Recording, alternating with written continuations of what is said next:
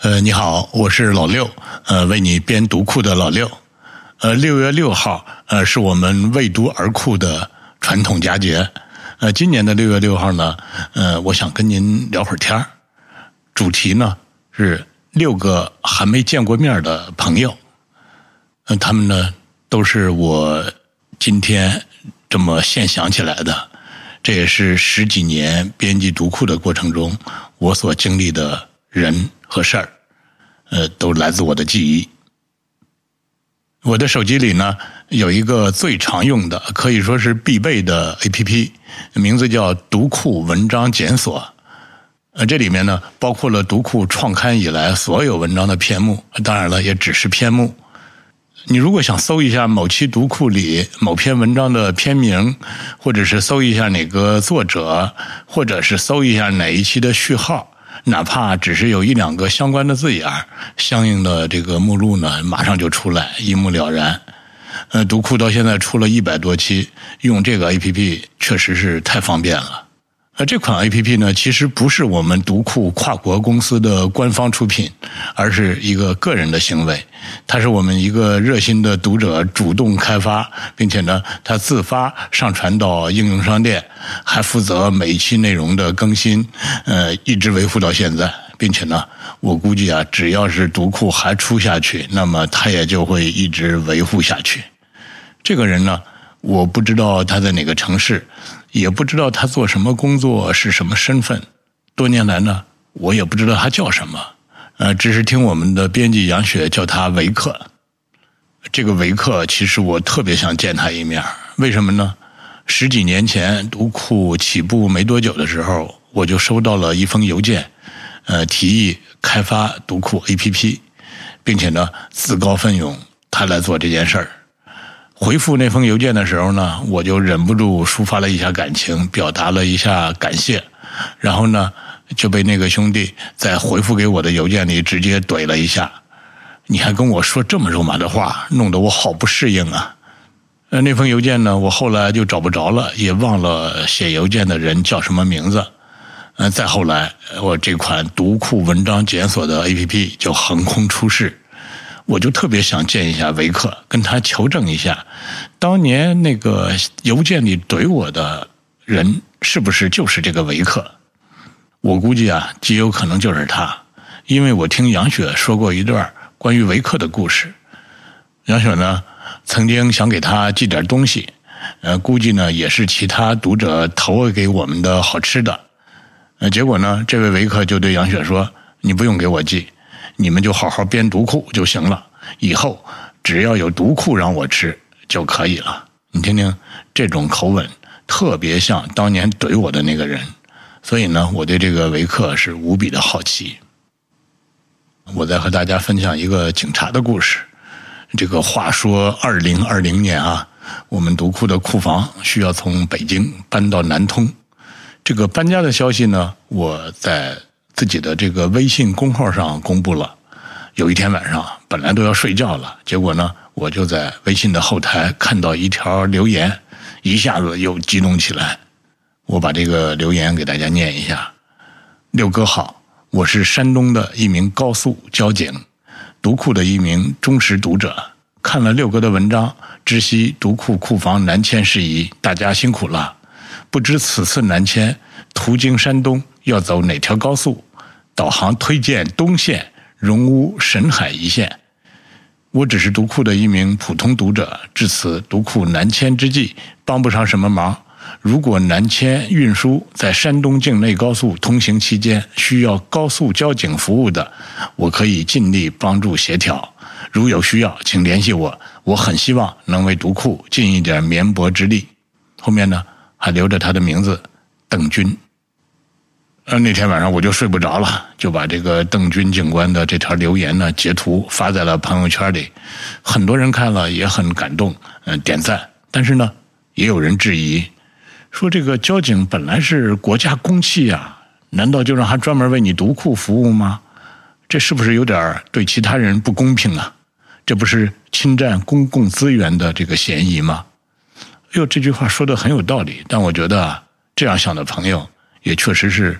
多虑了，我想邓军给我留言的时候，他应该是相信我不会给他提那种很不得体的要求，除了那种正常的哈有困难找交警之外，而我呢也对他有一个基本的信任，我也相信他不会答应我有什么过分的要求，就是有了这种彼此之间的这种信任，所以呢才会有这条陌生人之间的留言吧。我又想起来，大概是十年前，呃，《舌尖上的中国》第一季播出，那时候呢，陈小青老师还在央视工作。有一天周末，我就先冒着这个高温酷暑，到中国国际电视总公司买了几十套《舌尖上的中国》DVD，又搭陈小青老师的车，嗯，他开车，我指路，我们到北京良乡独库的库房，让陈小青老师呢给这些 DVD 签了名。那之后呢？我把这个签名版的《舌尖上的中国》光盘就放在读库网店里头销售。我的初衷呢，应该就是给那些愿意收藏签名版 DVD 的朋友提供一些方便，也帮这个《舌尖上的中国》吆喝一下。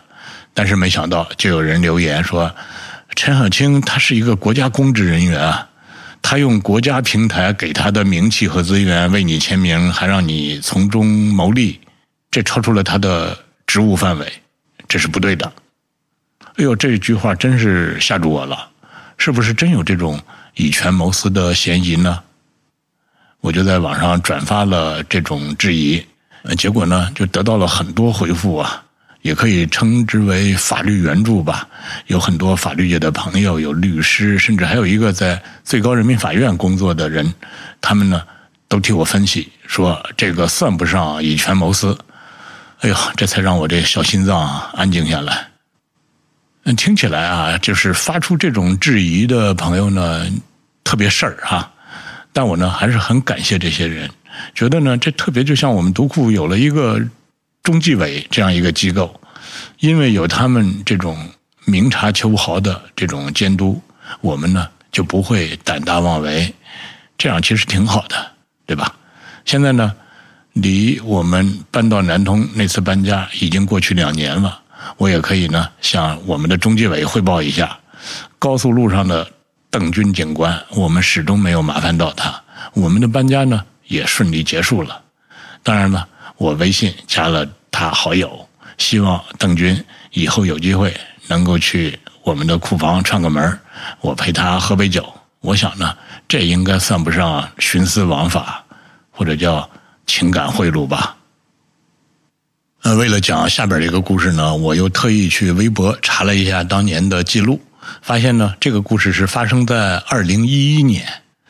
哎呦，在那个遥远的十一年前啊，我们呢还有很大一部分销售呢是通过这个中盘的这种渠道商来实现的，所以呢，就经常受到这个渠道商的盘剥，还有他们的欺压。当时呢，大概有一笔四十多万的货款吧，本来七月份就应该支付给我们，他们也答应了，但是呢，哎呦，就一拖再拖，找了各种理由，一直到九月底，又突然告诉我说这笔钱不能支付。但当时正是在那个节骨眼上啊，我也应该在那个时间点上支付给我的上游。哎呦，那几个月本来就拆东墙补西墙，结果事到临头，他们又来了这么一出，真的是。特别让我崩溃，我呢就在我的微博上控诉了一下，结果这渠道商看到了，并且又在大家这种声讨的压力下啊，就答应赶快给我解决。但是呢，当时已经是月底了，还是救不了急。这时候我就突然收到了杨奎老师一条短信，他就问我，他说你现在是不是还缺钱？他说我这有个朋友，他有三十万给你用。我就说好吧。把账号给了杨奎老师，没多久，我的账号上就多了三十万。二零一一年的三十万，那应该是很大的一笔钱吧？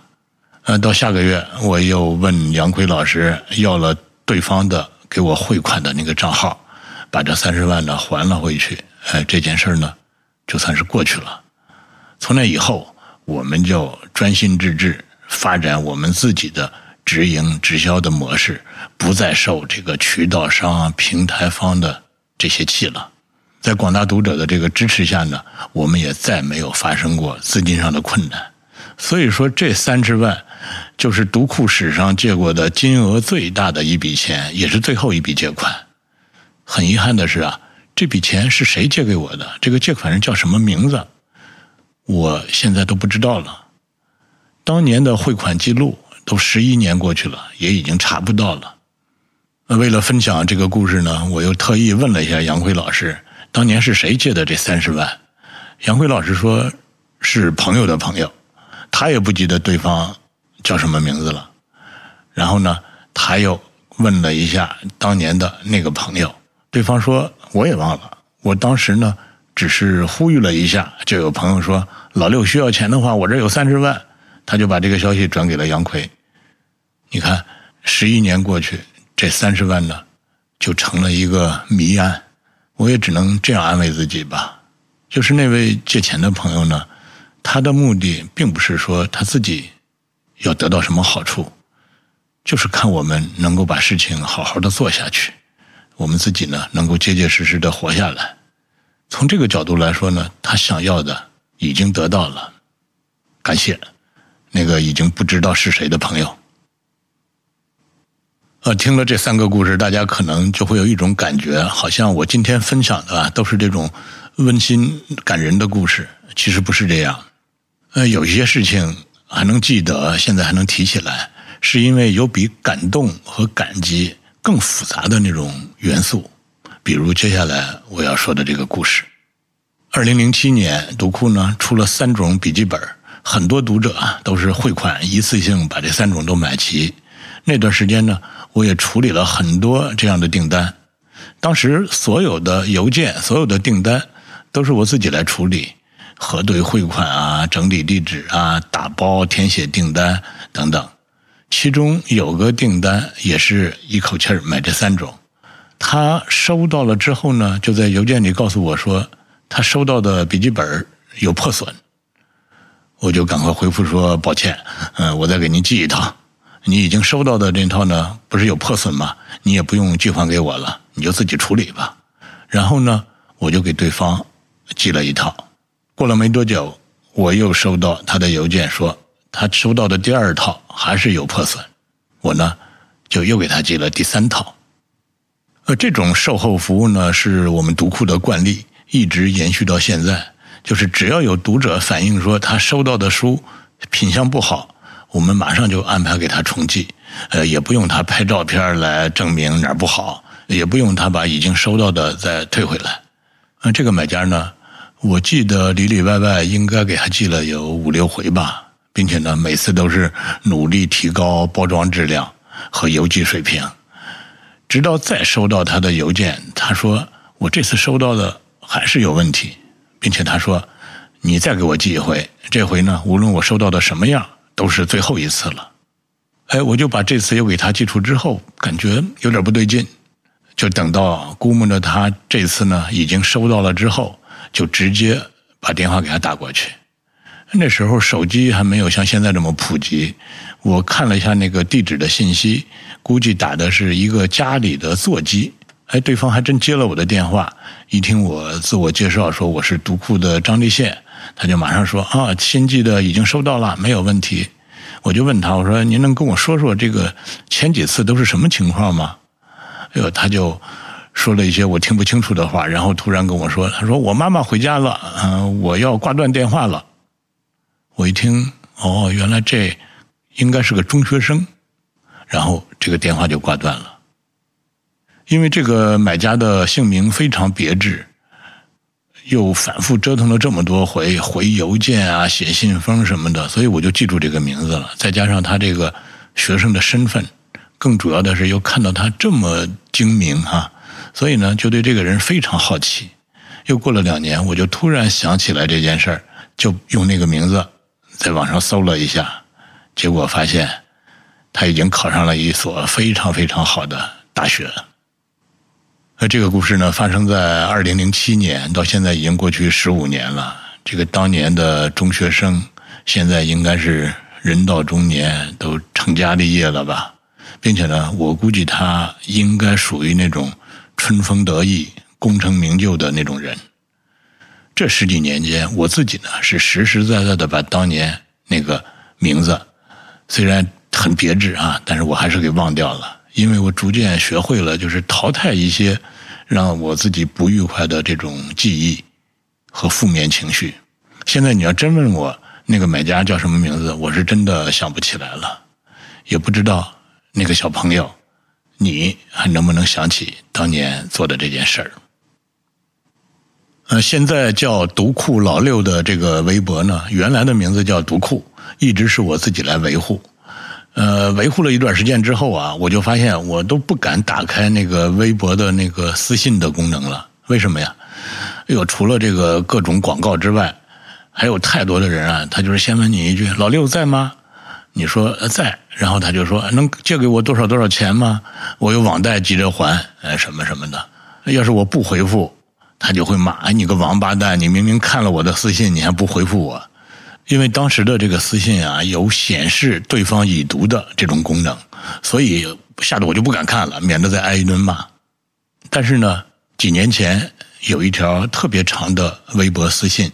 我打开了，呃，看了，并且呢，到现在还记得。呃，给我留言的呢是一位女士，呃，她先提到了一个人的名字，呃，问我知不知道那个名字，我还真是有印象，因为那是读库的第一批订户，当年呢都是我自己用手来写信封、写地址，呃，抄写过那个人的名字，所以是有印象，那是个男的。那这条很长的留言就说说这个男的呢，在当地哎呦非常热心的参加组织各种读书活动、文化活动，呃，充当志愿者啊，还喜欢文艺，非常讨人喜欢。给我留言的这个女士呢，她也是读库的订户，就和这个男的呢后来喜欢上了，呃，相爱了，最后结婚了。但是就是在婚礼的现场，她发现那好几个所谓的亲戚。其实啊，人家是追到现场来讨债的，就是说这个婚都没结好。啊，又过了一段时间，他们就有小孩这小孩也出生了，她就逐渐发现她丈夫啊，这么多年就从来没有对她说过实话。那她丈夫的真相是什么呢？就是这么多年一直是不工作，也不挣钱，也不养家，他就靠跟这儿借一笔钱，然后再还那儿一笔钱这样，并且呢。他们还收到了很多家银行的起诉，就是这个男的呢一直在用不同银行之间的信用卡来套卡骗钱，最终这个官司太多了，这个男的呢进了监狱。那这个女士给我留言就说，她现在是一个人带孩子，并且呢老人身体也不好，她自己呢也病了，哎呦，这个家徒四壁，债台高筑。哎，这条长长的留言看到我是百感交集啊。我就回复问说：“哎，有没有我能做的？”他就说：“不需要我帮忙。”他就是想提醒我，就是以后我如果有机会到他们那个城市做活动的时候，如果见到那个男的要小心。嗯，并且呢，也让我提醒一下其他的读者。哎，我们的对话就结束在这里。那又过了一段时间，疫情爆发，我就看他所在的那个城市啊，这个疫情是愈演愈烈。并且我的私信里上下都还有别人发的那种老六，你再不给我钱，我明天就要死了这种。所以呢，就忍不住又给他留言，就问他你是不是真的需要帮助？嗯，有没有什么困难？他还是那么回复我，他说不需要。他说他能好好工作，他能养活孩子，照顾好老人。他说就怪自己运气不好，眼光太差。哎，接下来。和大家分享一个温暖的故事吧。嗯，这个呢是发生在读库刚刚创刊的二零零六年。我呢收到了一个来自广州的订单，订的呢是二零零六年的全年读库。结果过了没多久，我又收到了同样的一个汇款人，地址也一样的订单，订的还是二零零六年的全年读库。我就忍不住按照那个电话发短信问我说：“您是不是写错了？”这个汇款的留言，您是不是本来想订的是二零零七年的，给写成二零零六年的？结果您现在订了两份一样的书，哎，对方用短信回复我说不是，呃，就是同样的两套。那句话说，这一套打算给女儿存嫁妆。那这个回复让我的印象非常深刻，就忍不住把它写在了读库零八零零里头。呃，这位读者呢，名字叫王丽，丽呢是力量的力，这是一个比较中性的名字，所以呢，我也不知道他是爸爸还是妈妈。没想到的是，到二零二一年的十一月份，我的微博突然被艾特了一下，留言是：“存了十六年的嫁妆送出去了，还配了几张照片。一张照片呢是书架上那几排读库，另外一张照片是读库零八零零里我记下的那个故事，还有那句话，就是这一套打算给女儿存嫁妆。旁边呢，居然还有我的签名。”哦，我这才想起来，后来我曾经去广州跟当地的读者一块吃饭的时候啊，见过这个王丽老师，她是一位妈妈，她当时呢还带了读库零八零零来，让我在饭桌上签了名。哦，糟糕！我今天分享的主题是六个没有见过的朋友，这个故事里的王丽老师，我是见过面的。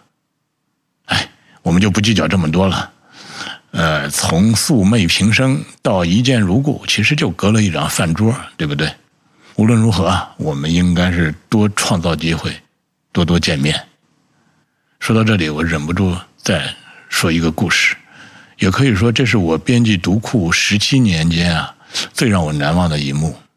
读库的试刊号“读库零六零零”里头有一篇文章叫《终有一天见天日》，写的是张志新烈士。这个书印出来之后呢，文章作者就提供了张志新烈士的妹妹张志琴老师的地址，我呢就给寄了样书过去。从此以后，我们也建立了联系。呃，每期读库出来，我就给他寄过去。一两年之后呢，张志琴老师给我打电话，他就问读库零六零零还有没有，他想多买一些。我说当然没问题了。然后我们就约好啊，他们老两口就开车来到我们小区，我呢就抱着书到地下车库迎接了他们两位，把书呢给他们放到了车里。然后啊，这个张志清老师就跟我说了一番话，他说：“呃，他们老两口呢，呃，岁数越来越大，呃，记忆力也越来越衰退，呃，生活自理能力呢也越来越差，所以他就决定把跟他姐姐有关的这本书再多送一些给亲友。”生活中的其他事呢，他也已经安排好。以后啊，他们俩就住到养老院里去了。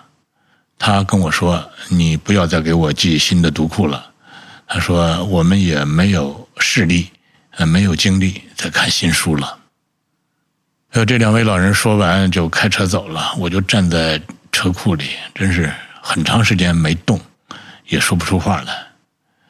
我应该是只能听从他们的吩咐哈。不再给他们寄新的书了，并且呢，我和他们之间的关系也没有那么亲厚，也不应该去主动的去讨扰他们。这就估计是我和他们相见的最后一面了。这个人在自己清醒的时候，主动去关闭一扇一扇的门，一扇一扇的窗。哎呀，这是勇气呢，是超脱呢，还是一种悲哀呢？还真是说不清楚，但是那一幕真的是让我终生难忘。我再说回今天分享的这六位朋友，甭管是素未谋面，还是有过一面之缘，其实都弥足珍贵吧。嗯，在我们生命的历程中，趁着现在还有记忆、还能思想的时候，在我们还能够想起一些人，也能够被一些人想起的时候，在我们还能够影响别人。也乐于被别人影响的时候，在我们还愿意为一些人做事儿，也愿意接受对方为我们做事儿的时候，就让我们赶快开始吧。